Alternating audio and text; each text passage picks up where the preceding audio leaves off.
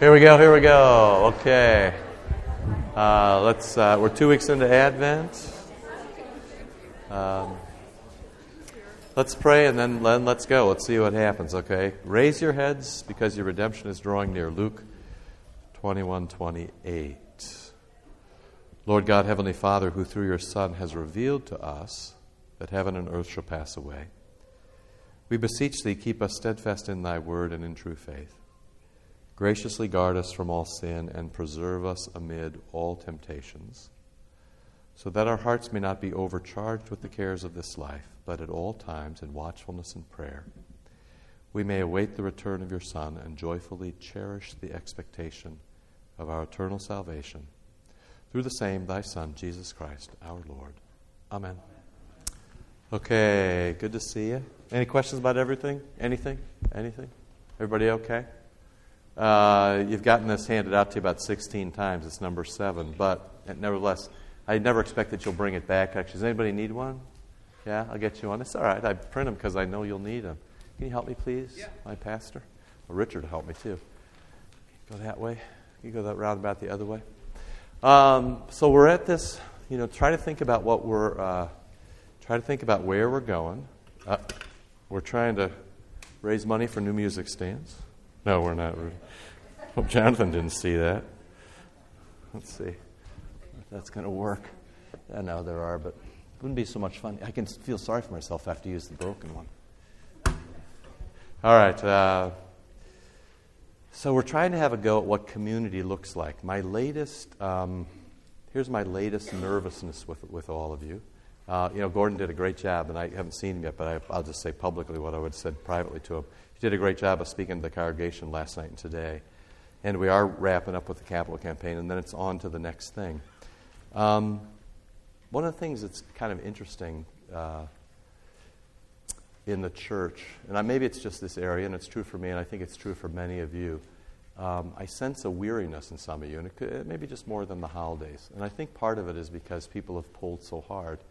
And then, uh, you know, we're about to have another hard pull going toward next door. Um, I'm going to talk to the elders and the governing board about this, but I'm just going to put it out. Uh, I'm going to put it out to you. I'll put it out here, and you guys who are elders and governing board can start talking about it, and you know we'll sort of get after it next week and the week after. Um,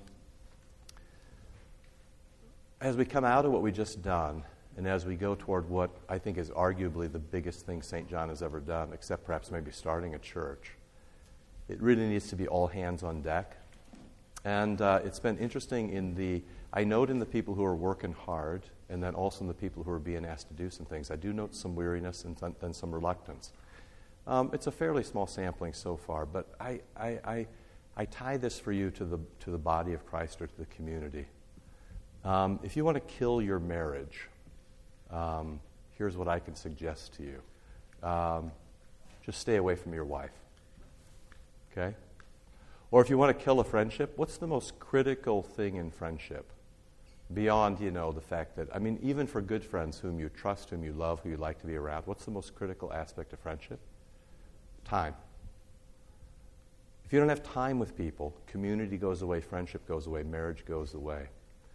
And um, one of the things that we as a congregation are going to have to realize as a community, and you know, I don't know if you remember, but do you remember what the very first what was the very first stewardship theme we did when I came here? Anybody remember what the very first one was?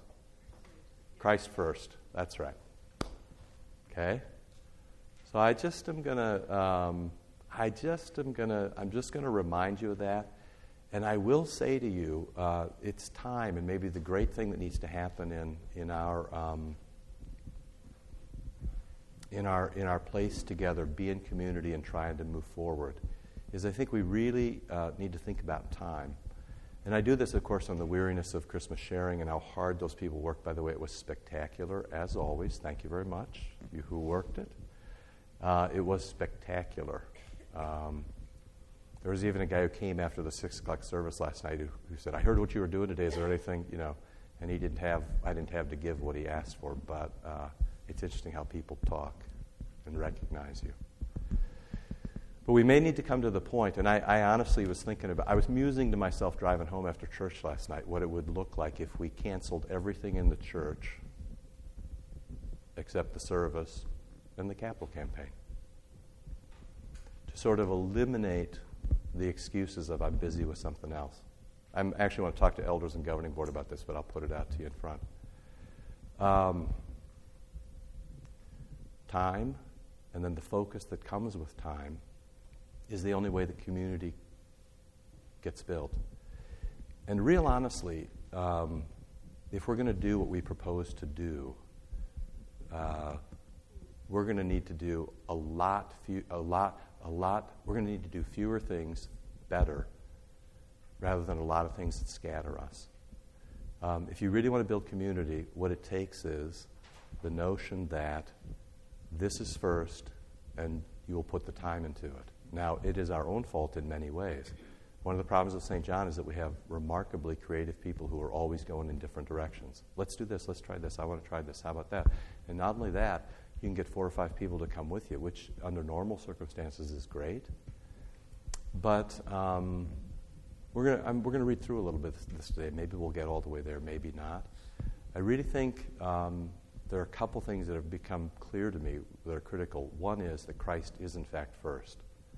And so, um, as you're asked to do things, um, it's not about anything else but if Christ is first. And second, if there isn't enough time, it's interesting, time may be just as valuable or perhaps a more valuable commodity to you than money.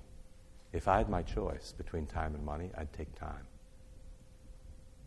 And I think for many of you, um, I think time is a more valuable commodity for you than, than many, many other things. And I think your lives would be appreciably better for it if you had fewer things done well. Um, I think one of the mistakes we made in the past with capital campaign stuff, and I think even the stewardship things, is that I was um, perhaps afraid to be too heavy handed with you. And so perhaps I let the message fall where it sh- should not have. I should have been more forceful and more repetitive. I think this time around, and this again is for elders and governing board, I'll take your advice on this. I think I perhaps need to be um, I need to err. If I need to be repentant at the end of the next capital campaign, I probably need to repent on the side of being too forceful and too repetitive rather than being not forceful and not repetitive enough. One of the great difficulties of being a pastor or being on the staff here is that we're with this all the time, every day. And so for us, it's always in front of us, and always the, we, what we don't want to do is smother you with it the way we're often smothered. But the reality is, for many of you, you know, the dose you get is Sunday morning, perhaps in church and Bible study, and then perhaps a midweek thing. And if you have a kid in the school, maybe a bit more, you belong to a committee. But we have to realize that um, our reality needs to be pushed perhaps a little bit harder. Uh, so I just sort of I just sort of put that up for you as consideration in the midst of as a specific example in this talk of what community needs to be. Um, and I guess my advice to you would be to clear the decks. Uh, and I'll try to do the same thing. Because uh, we, what, we've, what we've bitten off is more than a mouthful to chew. It is not impossible, but it will take resources far beyond anything that looks like an 80 20 rule. And, uh, you know, for us to go forward, and go forward here means this is what we've chosen as a congregation uh, to do. And so, you know what? If you're in the congregation, whether you think it's the right thing or not, you're in because you're part of the body, part of the community, part of the family. And as you know, um, if you go on family vacation and five of you want to go to the Grand Canyon and one of you is kvetching all the time because you're not in Greenwich Village, it's miserable for everybody. You know, what has to happen now is everybody breaks off their own personal ambition or interest for the greater good of what the community has chosen to do. And it was a strikingly strong uh, rallying point at the vote point. You never get votes in a church that are 80 20 or 85 15, which are roughly what ours were, give or take a percentage point or two. And so um, I guess I'm just, I guess I'm just, I, there's something here for everybody. For me, what I need to do is um, I need to clear, the, I need to clear my, my, my decks of extraneous things, and that will happen somewhat naturally with Pastor Ganik here and other people coming along. So I need to, you know, try to lead you into a focus of a few things done very well. You all need to rearrange your lives, not just your money. And we've got some practice rearranging money. I guess what I'm begging you to do is you're going to have to rearrange time. You're going to have to rearrange how you live your lives, uh, how you work, what your kids do, what you do, where you vacation, when you go, how you go. You need to rearrange that for the good. Otherwise, and, and, let me just say further, if you know, if this isn't, you know, on a scale of one to hundred, if you know you're 62 in the Bible church where other people are at 92, you need to move to about an 87 and a half because you're part of the community. And this body talk we're going to do right now, you know, I mean, you probably don't think about your middle toe very much unless it's, you know, horribly inflamed and about to be amputated. Then it gets your attention. And uh, you know what? Each of you are part of the body of Christ. We're going to read about how everybody has a different thing to do. Everybody has a different thing to do. Everybody's important, and everybody needs to pull on the same end of the rope. And if you know, if you're part of the body that's pulling in a different direction, that causes stress and pain all the way around. So part of what we're going to read about is how everything pulls together, and when it doesn't, things people suffer. We all suffer. The body suffers, and it doesn't. You know, things don't work quite as well. I know you're not used to this. I know you're, you're, you, like I, are, are used to being masters of your own destiny, and you're going to do what you want. And we're encouraged in that in America because if we don't like what happens in a church, we shop, we move. Yeah, well, find that for me in the scripture, and I'll bless it. I should when people transfer outright. Happily, I will sign this if you give me the scriptural reference for the move. That's what I should do. You didn't laugh. That was a joke.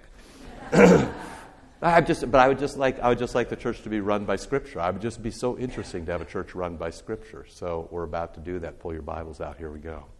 Okay, questions about any of that? I'm just sort of thinking out loud with you, but this is the group to do that with.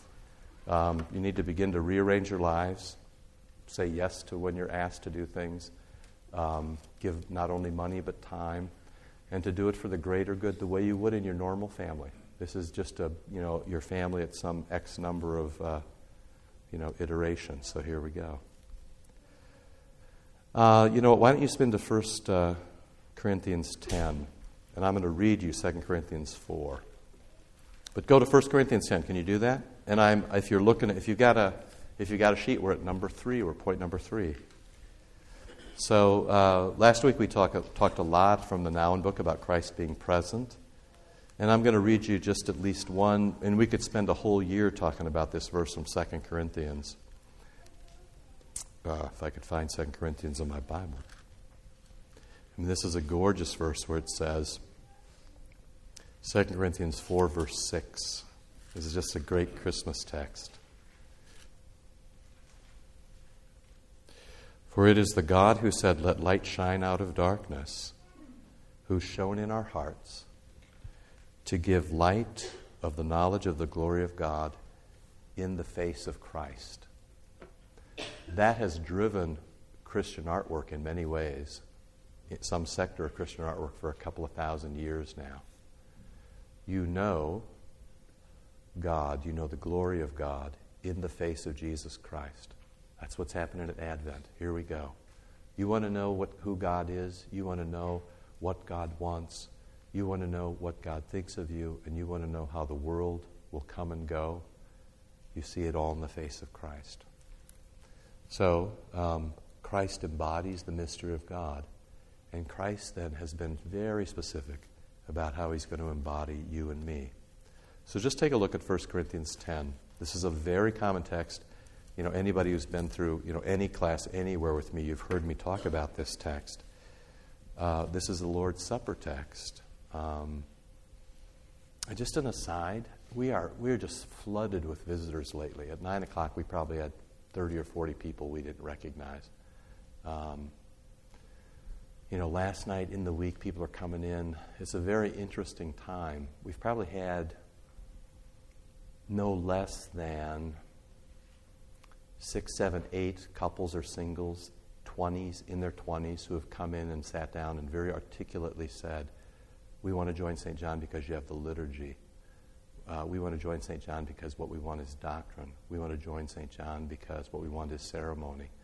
We want to join St. John because it's um, solid stuff here on Sunday. You can count on it. That's a fascinating thing that's happening, which, you know, for a long time I've been saying would happen, but it hasn't happened until all of a sudden, which is doubly the reason we need to pay attention to this Bible church thing. At just the point when it all lies before us, there are all these people who are wandering in and saying, we want exactly what you have. We have never had that experience. We've had it in drips and drabs, but we've never had it so thoroughly, and we've never had it from people so young.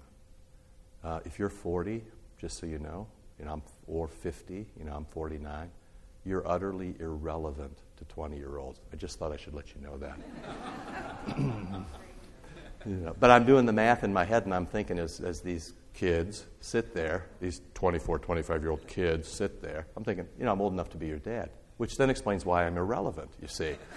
Uh, I just send him down to Gainig's office. He's, he's young and hip, and, you know, he's, he's, it's, it's very interesting. It's very interesting, sort of, what's happening. Uh, you know, the body needs to embrace all those things. Well, if you've been around, you know, you've, you've, uh, you've, you've, you've heard this text. Um, 1 Corinthians 10, 16. It's this strange stuff. It starts about being baptized into Moses and eating and drinking supernatural things. But then this very clear talk about the Lord's Supper, which people always want to suggest is literal or is figurative, which is clearly meant to be literal. Uh, not only here, but in the text we're going to go see. The cup of blessing which we bless, right? So that's the chalice on the altar. He's talking about the Holy Supper. The cup of blessing which we bless, which we consecrate. Is it not a participation in uh, the divine nature and human nature in the blood of Christ. The bread which we break, here it is, is it not a participation in the body of Christ? And then this very cryptic thing, because there is one bread, so you who were just at the altar, what just happened at the altar? We made, Jesus made community. You, didn't, you aren't community because you came to the altar, you're community because you left the altar. You know, when you come, although bless you, you know, peace be with you, and also with you, I forgive you, you forgive me. Thank you very much. And of course, you have to be careful about this because you always are, of course, the Lord's community by way of baptism and by being gathered. But all of those things are things that Jesus did to you. So you're community because He gives you His body and sends you away. He gives you His body to make you His body. Because there's one bread, we who are many are one body. See this? We're many, we're different. We disagree on things. We have different ideas. We have different levels of energy. We have different amount of, amounts of money and different talents and different amounts of time. You're, we're all different. And you come here, and a single body, the body that hung on the cross, is put into you, and now you're the same body. So, all you fragmented folk, and me too, it's as if it's, it's the same as in Eden where Jesus, uh, where Jesus sort of pushed together the dust and the Holy Spirit breathed into him and the Father blessed him and Adam was alive. That's what happens at the altar. All those single bits of dust become a man. All you single individuals with all your personalities and all your wills and all your talents, you're put into one body. And it is, in fact, the body of Christ. Which means then, you are not your own. You were bought with a price. Glorify God in your body. So, you know, check not only your egos, but your intelligence and your will at the door as you enter. You are not your own. If there was, a, if there was one thing that I could say is the best thing that ever happened at St. John, and I will say this about um, particularly, I want to just I restrict this to lay leaders because I think it is the most, I think it is the one thing that makes St. John work. When people come and say, and all the time people come and want to kind of figure out what's going on here, the single thing that makes St. John work, the single thing, is that from the beginning, from the first three elders I had, and from the earliest people on the governing board, and then the people who have sort of grown into those positions and now into broader things like REC and all that, the single thing that makes St. John work is that those people have let their talents be used by the gospel. So they have come as servant to the gospel rather than making the gospel servant to them. That is the single reason that St. John works. Because you have 30 or 40 or 50 leaders who always are asking, What's the face of Christ look like? What does Jesus want me to do right now? What would Jesus think is the best thing to do? They rarely, I'm, I'm always stunned when I go into meetings here. Uh, Josh and I were laughing. Uh, we we kind of took a couple hours off to try to get oriented this week, Pastor Gating and I. And he recalled for me a meeting when he was a vicar uh, where he said, Can I go to this meeting? And I said, You can go, but you can't talk. but here's the thing. And he sort of brought that up. We were laughing about that. But I said, I just want to remind you in that meeting, I didn't talk for the first 90 minutes either. Mm-hmm. It was 90 minutes till I talked.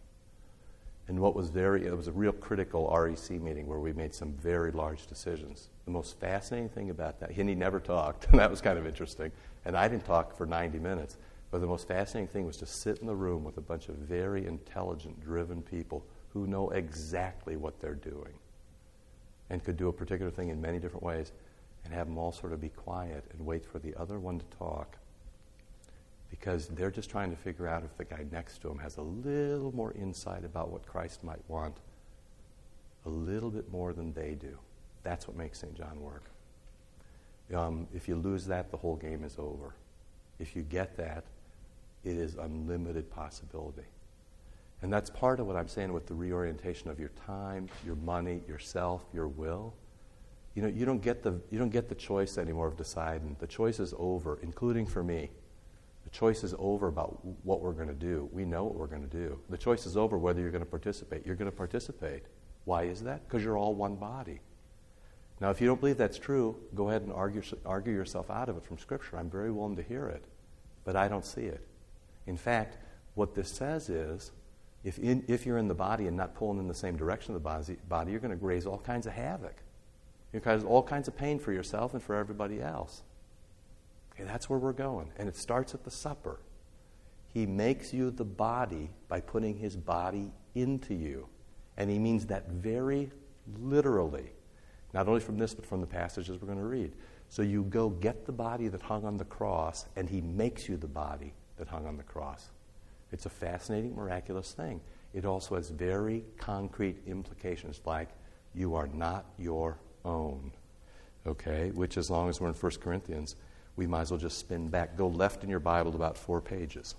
Okay? Just, just spin back left. Just go about four pages to 1 Corinthians 6. Okay? He's writing to people just like you. Corinth was a fascinatingly brilliant place. It was rich. Corinth, Corinth was New York City. Corinth was the, the libraries were as nice as the brothels, and the brothels were as nice as the libraries, and they were next to each other. A um, lot of trade, very cosmopolitan. Anything you wanted, you could find in Corinth. If you were successful, you lived there. It was a big, big deal Greek place. Look at 1 Corinthians 6 12. All things are lawful for me. So any of you can say in the body, I, you know, I can do what I want. I do what I want anything. Nobody's going to tell me what to do. Er, it's all, it's all mine. It's all good. I'm squared up with Christ. You know, that's a nice first step. Nice first step. But what's the next line? All things are lawful for me, but what's next? Not all things are helpful, beneficial. Right? So, sure, if you're a one off, if you're a church of one, if you're it, sure, do whatever you want.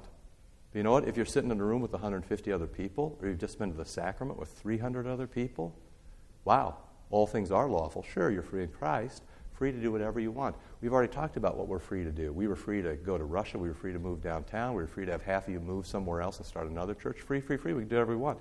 Now we've chosen what we're going to do. So now, not everything's helpful. Okay?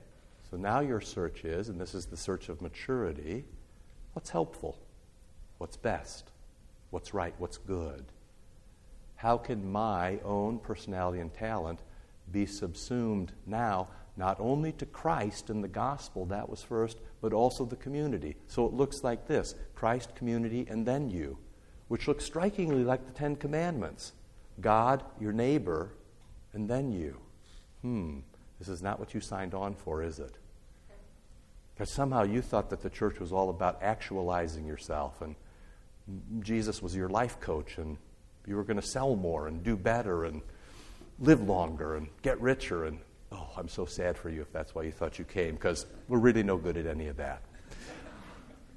Man, you're tough today. Okay, so, uh, Uh, yeah. All things are lawful, but not all things are helpful. All things are lawful, but I won't be enslaved by anything. I'm not going to be automatically deciding. You know, and then he goes into talks about food and sex. Food is meant for the stomach, and the stomach for food. God will destroy one and the other. Hmm. Well, I guess food's not the biggest deal. The body is not meant for immorality, but for the Lord, and the Lord for the body. So I guess sex isn't the biggest deal. And God raised the Lord and will also raise us up by his power. Okay, boom, there's your little individualized bit. So are you free? You're free. What are you free to do? Live within the boundaries of Jesus Christ who saved you. You're free within there. Um, and there are some things that are just kind of outside, like being legalistic about food or sleeping with somebody who's not your wife or your husband. Those things are just out. That's not what Christians do. But now things get ratcheted up to the next level, okay? Uh, do you know? Do you not know that your bodies are members of Christ? Boom. So now you're just not a speck of dust. You've been gathered into Adam. Now you're not just an individual personality. You stood at the altar one day and you said, "I'm in." I'm struck by Ed Gaining's ordination. You know, he, the, you sort of look out at the congregation. You said, "Okay, you've heard it all and you've seen it all, and are you in?" I'm always thinking the congregation at that point might want to say, honestly, we're not sure, or, uh, you know, to some of those things, no really is the answer. it's a little like the old Eifert story. You remember, do you know, remember the Eifert? This is a true Eifert story where he, when he was up in Canada, because as you know, all good stories happen in Canada. And uh, you remember that Eifert had a baptism once where the, there was a worker in the, in, the, in the sawmill who asked his boss to be the sponsor. And then they, the boss said sure, because that was a way for the worker to suck up to the boss and the boss to still be a big deal around town um, as much of a big deal as you can be in a small town in Canada. So he comes to the point, and Eifert reads the part about, you know, will you bring him to church if anything happens and get to the supper and put a Bible in his hands? And the guy says, no. Which is really, that's a really a way to slam the, slam the brakes on a baptism if the sponsor says no. And then later the guy said, you know, Eifert said, you know, what's up? Yeah, that's kind of a little damper on the service there. And the guy says to Eif, he says, uh, you know, he says, Well, you know, everybody knows me. He says, Everybody knows I drink too much and I swear and I've cheated on my wife. I'm not going to stand in church and lie. you think to yourself, Well, okay, one for four is not bad, you know. Which is a little, a little like you, a little like, go back and read what we promised. I mean, next week we're going to have new members, you know, 20 or 25 or 30 people, I don't know, however many are coming. They're all going to stand up and we're going to say to them, you know, uh, you know, do you want to be here? And you'll play nice, and you're going to give us uh, a big chunk of your time and tithe 10% on the gross and do whatever your pastor says and put your kids in the school and not park in the handicap space. and that's what we're going to say. We're going to say that to people, and they're all just going to go, yeah, yeah, that's me. Okay, that's me. I'm, I'm right in on that. And then, you know, you're like, don't see him for six weeks. And you're like, what, what did, what, is everybody a liar, including me? Come on. And here it is. You're your own guy until you're in the church, and then you're not your own guy. Part of the reason uh, Josh, back when he was still Josh, went face down, uh, and that's not, a, that's not a common practice among Lutherans, but that's not a bad practice. To go face down is to say, well, that's the end of me as a person. Now something bigger happens. And uh, that's the point where you flee. Your choice is to go face down or to flee. It's a little like being married, you know. There is the point halfway through the marriage ceremony where the bride and groom are still standing here and you go down and you get them. I don't know if you know this, but before you pull them up to the altar, this is the way it's written in the book. They stand down here for the readings and the sermon. And then before, you come down to them and say, Do you really want to do this? And that is the point where people can, should, could, may actually say, There has been some mistake. After all you've, I really think they should turn around and say, you know, go have fun. My parents will still pick up the bill, but I am out of here. I'm going to Hawaii alone. You know, that's what happens. You come down to them and say, Are you in on this? Do you really want to be made one body? And if they say yes, then you take them to the altar where they're made one body. It's the same thing that happens with you. The thing is, we don't take seriously the notion that we are, in fact, one body. And if you just kind of keep reading here, And because part of that, that means you check out your, you, your own stuff, all becomes subsumed. It doesn't mean you're not an individual. It doesn't mean some people aren't smarter than others about teaching Sunday school or fourth grade or gym class or real estate or banking or how computers work. Of course they are. You know, there are all sorts of people. One of the greatest difficulties in the church is listen to people who are smarter than we are. You know, this is so important to listen to people who know more about things than we do. That's the glory of the church. You can say to somebody else, go see that guy about it. I don't know anything about that. You know, it's great stuff. But that means you're no longer in charge. It means that you too at some point have been face down. You know, dunking people in a font is not a bad way to go. You hold them under just long enough for them to wonder if you're really going to let them back up. and they have a whole different attitude about what the church is like. They, may, they understand that, you know, it's a matter of life and death. We say that all the time, but when your real concrete lives about how much time and how much money and how you're going to talk and what you're going to do when it comes down to that, whoa. So, what I'm suggesting to you is here's your chance. This is your chance. This is it. You know? This is it. Tee it up because mid January, this is your chance. Get rest now. There are things to come. Okay? So, um, and you get the immorality part about, you know, do, you, do go to 16. Do you not know? Uh, uh, 17. He who's united to Christ becomes one spirit with him. So your own spirit doesn't get to run the show anymore. Shun immorality, flee immorality. Every other sin is outside the body, but the immoral man sins against his own body. Now the, now the payoff, 19 and 20. Do you not know that your body is a temple of the Holy Spirit within you, which you have from God? You're not your own. You thought you came this morning thinking you were in charge. This is why we kneel at the supper. Just a little reminder that you're not in charge. You know why you kneel when the queen knights you. Her choice is, you know, she can touch you on both shoulders with a sword, or at her pleasure, she can lop your head off. Your hands are down, you kneel before her. That's the same, that's the same stance that an executioner uses. Right? Which is the same stance that you have when you come to the supper. You know, more please. You know, can I be part of the body once again? It's strikingly important that you realize that your body is the temple of the Holy Spirit. You got that from God. You're not your own. You were bought with a price. Therefore, glorify God in your body. So, the real trick for all of you is to figure out how you're going to glorify God. Now, already you know it's 11 o'clock, and we're not going to come back for a few weeks, but you might continue to read in these passages. If you read in these passages, especially the ones farther down in this list, um, the 1 Corinthians 6 one, the Ephesians one, what you'll see is that Jesus begins to list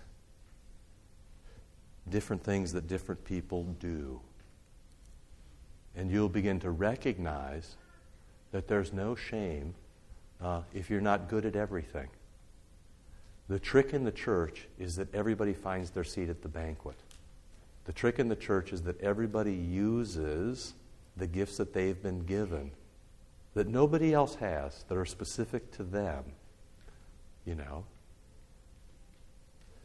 for the good of the body. I mean, there's a reason we ask people to decorate for Christmas, for example, because those are people who just can see things that other people don't see. I mean, there's a, we hear there's people have different eyes for things. As you go out today, I got an art lesson last week um, about Jesus in his manger. Have you seen the little cards? You tell me on the little cards that we're selling, which is the last one back there, Jesus in the manger, you tell me if Jesus is living or dying. You tell me. You tell me if that's Jesus' birth or if it's his death. Somebody had to tell me. But when you look at it, there are clues all over that, including, um, and these aren't from me, these are from Pam Connor who took the pictures. Brilliant sort of observations like Jesus has got big pipes in the picture.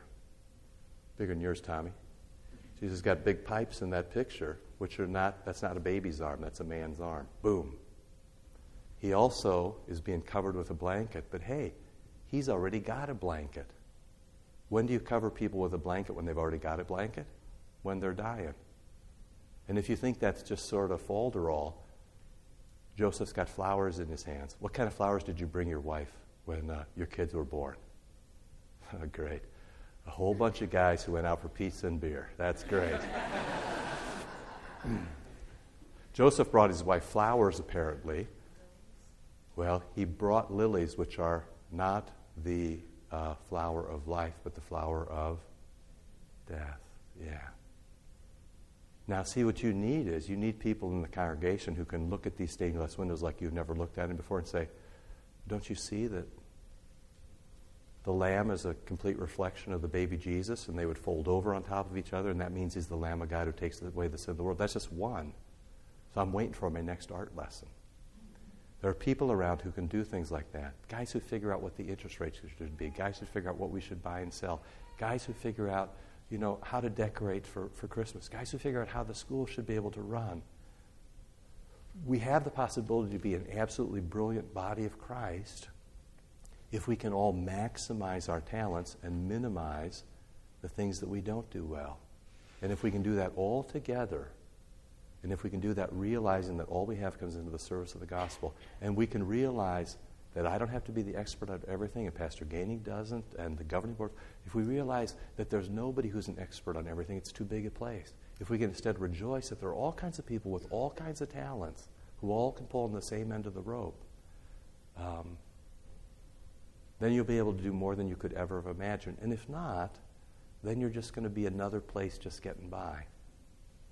And that, that is, geez, that's, Revelation, lukewarm, I spit you out in the last day, you were neither hot nor cold. That is deadly stuff. So, if you can hear this in a gospel way, you don't have a choice. If you're part of the body, you're part of the body. You know, if the body lives, you live. And if the body dies, you die. If you ache, the body aches. If the body aches, you ache. It really is a very literal interpretation of what it is like to live with other people in community.